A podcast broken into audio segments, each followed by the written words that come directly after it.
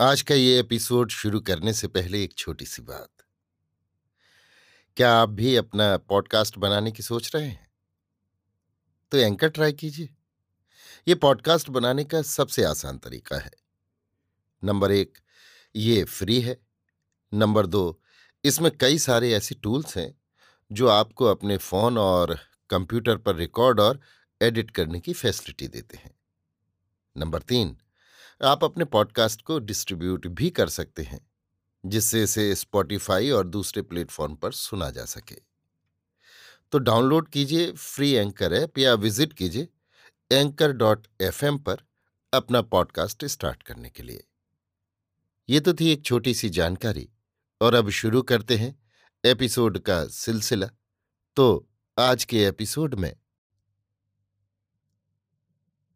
लीजिए सुनिए। विश्वंभरनाथ शर्मा कौशिक की लिखी कहानी, वीर परीक्षा, मेरी यानी समीर गोस्वामी की आवाज़ में।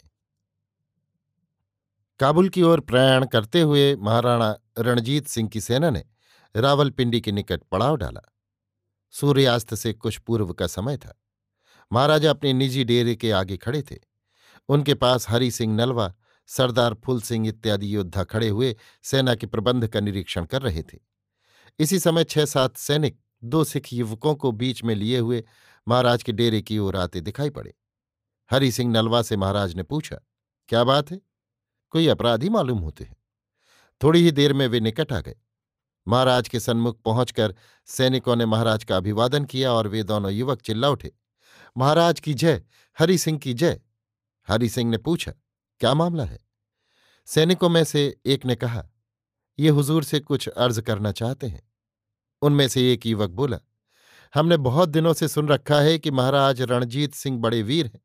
उनका सेनापति हरि सिंह नलवा बड़ा वीर है और वीरों की कद्र करता है। इसलिए हम हुजूर की सेवा में नौकरी करने के अभिप्राय से आए हैं। महाराज चुपचाप उनकी बातें सुन रहे थे। हरि सिंह ने कहा, हमारी सेना में केवल वीरों को नौकरी मिलती है। जो वीर नहीं है, उनके लिए हमारी सेना में स्थान नहीं है। हाँ हम वीर हैं। हमारी रग रग में वीरता है। हमारे खून की एक एक बूंद में वीरता है। महाराज रणजीत सिंह मुस्करा दिए, परंतु मौन रहे। हरि सिंह ने कहा, जो वीर होता है, वो अपने मुख से अपने को वीर कभी नहीं कहता। युवक निर्भीकतापूर्वक बोला तो कोई भी वीर अपना परिचय देते हुए अपने को कायर नहीं कहता। हुजूर ने जब हमारा ठीक ठीक परिचय पूछा तो हमें सच सच कहना पड़ा। महाराज के मुख पर प्रशंसा सूचक भाव का प्रादुर्भाव हुआ। परंतु वो मौन ही रहे। हरि सिंह कुछ अधीर होकर बोले, तुम दोनों कौन हो? हम दोनों सगे भाई हैं। कहाँ के रहने वाले हो? यहाँ से कोस भर की दूरी पर एक गाँव है, वहीं के रहने वाले हैं। गाँव का नाम युवक ने बता दिया। हरि सिंह ने कहा, हमारे पास रंगरूटों के लिए जगह नहीं है। हम तलवार, भाला, तीर, कमान चलाना जानते हैं। हम बड़ी आशा से आए थे। हमारा उत्साह युद्ध में भाग लेने का है। युद्ध के पश्चात विश्राम के लिए जाती हुई सेना में भर्ती होने की हमारी इच्छा नहीं है। अच्छा तो तुम्हें युद्ध करने का उत्साह है? हरि सिंह ने कुछ व्यंग से पूछा। हाँ, हुजूर, युद्ध करना जानते हो? बहादुर पैदाइशी योद्धा होते हैं। महाराज के मुख पर पुनः हल्की सी मुस्कान आ गई। परंतु वे मौन थे। हरि सिंह कुछ चिढ़कर बोला अच्छा अपनी बहादुरी और योद्धापन का कुछ नमूना दिखा सकते हो? जो हुजूर की आज्ञा हो। कुछ क्षणों तक सोचकर हरि सिंह ने कहा अच्छा आपस में ही तलवार चलाकर दिखाओ। इतना सुनते ही सैनिक पीछे हट गए। दोनों युवकों ने म्यान से तलवारें निकाली और एक दूसरे के सम्मुख डटकर खड़े हो गए। कुछ क्षणों तक दोनों एक दूसरे को देखते रहे। एक ने दूसरे भाई से कहा, भाई, तू बड़ा वीर है। दूसरा भाई बोला, भाई, तू भी बड़ा वीर है। अपनी वीरता की लाज रखना। लाज रखने वाला परमात्मा है। दूसरे क्षण तलवारें चलने लगी। अस्त होते हुए सूर्य की सुनहली किरणों के कारण ऐसा प्रतीत होता था कि दो सुनहली विद्युत रेखाएँ आपस में मिलती और अलग हो जाती हैं। दोनों युवक मृत्यु की दो लपलपाती हुई जिवहाओं से खेल रहे थे। महाराज, हरि सिंह तथा अनुपस्थित सरदार बड़े ध्यानपूर्वक दोनों का युद्ध देख रहे थे। सहसा एक ने पैतरा बदलकर दूसरे की छाती में तलवार घुसेड़ दी।